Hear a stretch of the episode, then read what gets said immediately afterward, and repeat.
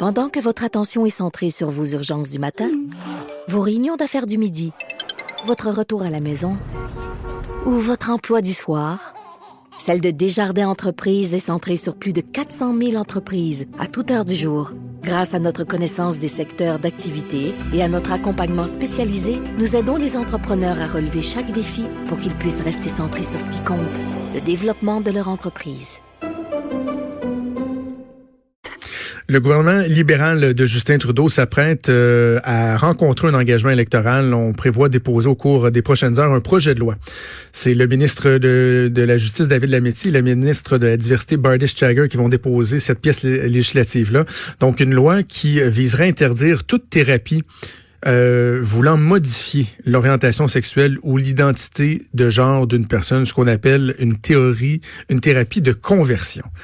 Il y a des gens qui ont suivi ce genre de thérapie-là et qui en ont subi, j'ai envie de dire, les conséquences. Parce que, tu sais, Maude, juste de penser qu'il y a des gens qui considèrent l'homosexualité ou peu importe l'orientation sexuelle comme étant une condition que l'on peut guérir, moi, juste ça me rend complètement fou. Je racontais en ouverture d'émission qu'il y a 2 ans, Richard Martineau et moi, on avait fait une entrevue avec un de ces porte-paroles-là de Québec-Vie, ceux qui sont contre l'initiative gouvernementale.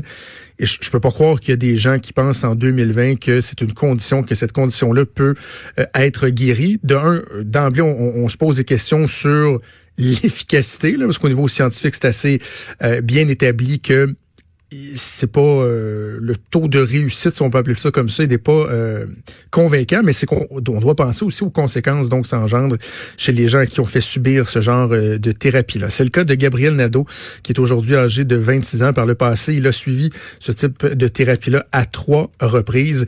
Et il accepte de partager son expérience dans divers médias pour sensibiliser donc les gens à l'importance d'interdire ce genre de thérapie-là. On va le rejoindre au téléphone. Bonjour, Gabriel. Bonjour. Premièrement, j'ai envie de vous dire félicitations, je vous lève votre chapeau d'accepter d'ouvrir ce pan-là de votre vie privée, parce que c'est quand même pas évident. Votre histoire, vous, ça remonte à l'adolescence, alors qu'à l'âge de 12 ans, vous vous rendez compte que vous avez une attirance envers les hommes et que vous avez l'impression que c'est quelque chose de mal. Exact. Évidemment, puisque j'ai grandi, premièrement, merci de votre mot. J'ai grandi dans une famille religieuse protestante, donc depuis que j'étais petit, je savais que c'est en fait la position de mes parents et de ma famille par rapport à l'homosexualité. Donc moi-même, quand j'ai réalisé que j'étais gay, ça m'a pas pris de temps pour demander de l'aide ou des manières de changer auprès de mes parents. Comment la première expérience s'est passée? Est-ce que vous vous souvenez comment vos parents ont trouvé cette personne-là? Comment ça s'est déroulé? Si vous êtes à l'aise d'en discuter, là? Certainement. En fait, pour moi, dans le groupe que j'étais, en fait, il y avait la croyance que l'homosexualité était un esprit maléfique, un démon.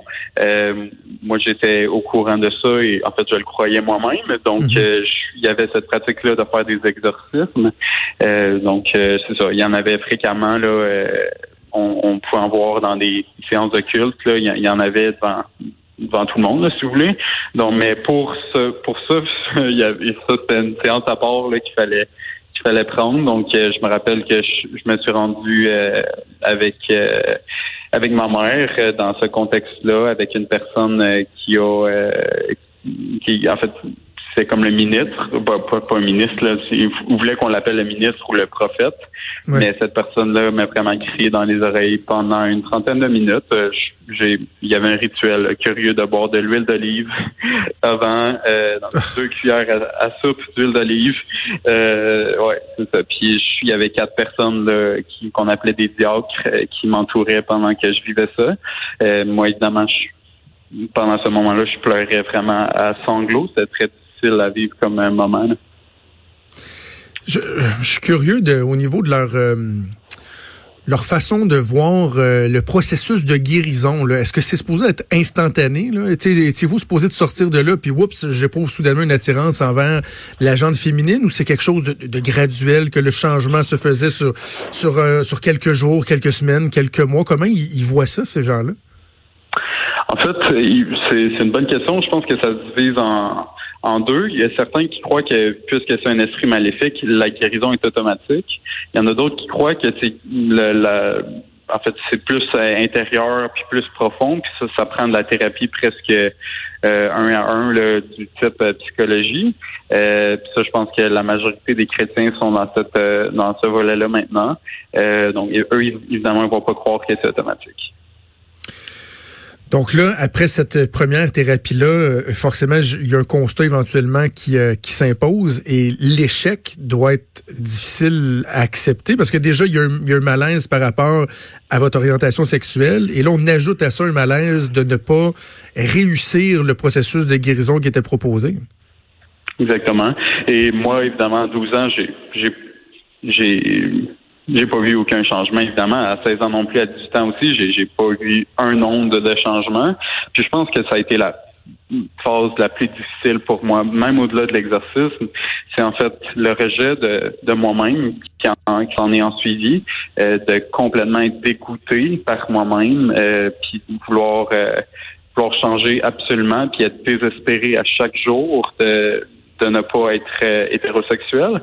C'était vraiment épouvantable. Puis, en fait, ça m'a amené dans ce temps-là à des épisodes dépressifs et aussi des pensées suicidaires. Donc, c'était pas une période facile là, à cause de ça, vraiment. Les deux autres thérapies que vous avez suivies à 16 ans et 18 ans, c'était quel modèle, si on veut, de thérapie à ce moment-là? C'était différent de l'espèce de tentative d'exorcisme? C'est le même modèle, puisque moi, contrairement, je pense, à la majorité des chrétiens, moi et ma famille et ma mère pensaient vraiment que c'était un esprit. Donc, je pensais que les autres chrétiens étaient dans le champ de croire que c'était pas un esprit. Donc, je continue à essayer dans cette voie-là. Qu'est-ce qui s'est passé par la suite? Donc, après le deuxième échec, 18 ans, vous le dites, il y a des dépressions, il y a des pensées suicidaires. Comment vous en êtes arrivé à éventuellement accepter le fait que vous étiez homosexuel et de bien vivre, d'être à l'aise avec ça? Mm-hmm. Évidemment, ça a vraiment été un processus qui a été quand même long. Je pense que de 12 ans à 18 ans et demi environ, c'était pas mal tout ce processus-là de réaliser qu'effectivement, ça allait jamais changer. Parce qu'à un moment donné, j'ai perdu l'espoir que je pouvais être hétérosexuel. Puis, à un certain point, je me suis fait des amis. En fait, j'ai intégré le McDo.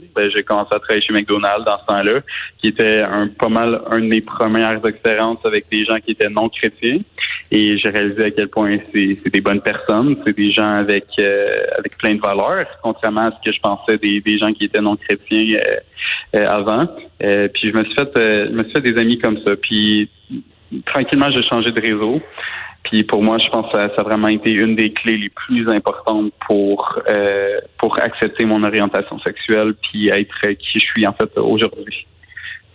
C'est assez fascinant, Gabriel, de penser qu'en 2020, alors qu'on pense qu'on a tellement fait d'avancées dans l'intégration dans nos sociétés des communautés LGBTQ, par exemple, de croire qu'un gouvernement doive légiférer pour empêcher des personnes louches de prétendre pouvoir guérir d'une certaine condition des gens qui ont une orientation sexuelle différente de celle que eux préconisent.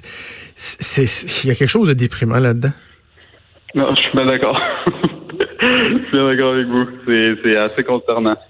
Si vous aviez l'occasion de vous adresser à Georges Buscemi, là, qui est le président de la campagne Québec-Vie, que moi j'ai déjà confronté en entrevue il y a 3 ans de ça, et qui lui dit qu'il veut aller devant les tribunaux, va encourager des gens à violer la loi lorsqu'elle sera éventuellement adoptée, dit on va aller devant les tribunaux, on va contester ça.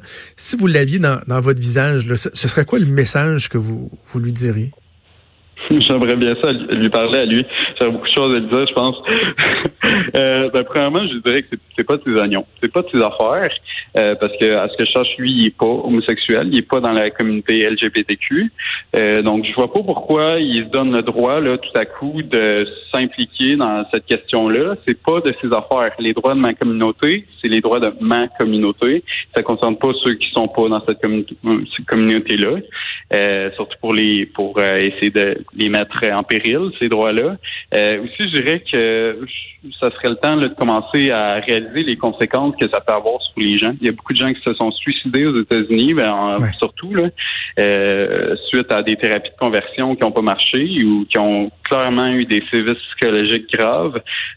Un peu sortir de ces dogmes religieux là, puis commencer à avoir du cœur, puis prendre qu'est-ce que les gens ont vécu comme quelque chose d'important. Pas juste, excusez, ça me je deviens un peu émotif là quand je parle de ça, mais c'est ça, un peu de sortir de sa bulle religieuse puis commencer à connecter à son côté humain. Puis le message qu'on envoie aux gens qui nous écoutent, Gabriel, là, parce qu'il doit en avoir encore des jeunes garçons, des jeunes filles qui pensent qu'ils peuvent se sortir de cette condition-là, guérir.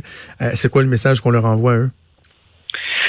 Oh là là, le message que je leur dirais, c'est simplement que je peux vous le confirmer, ça fonctionne pas.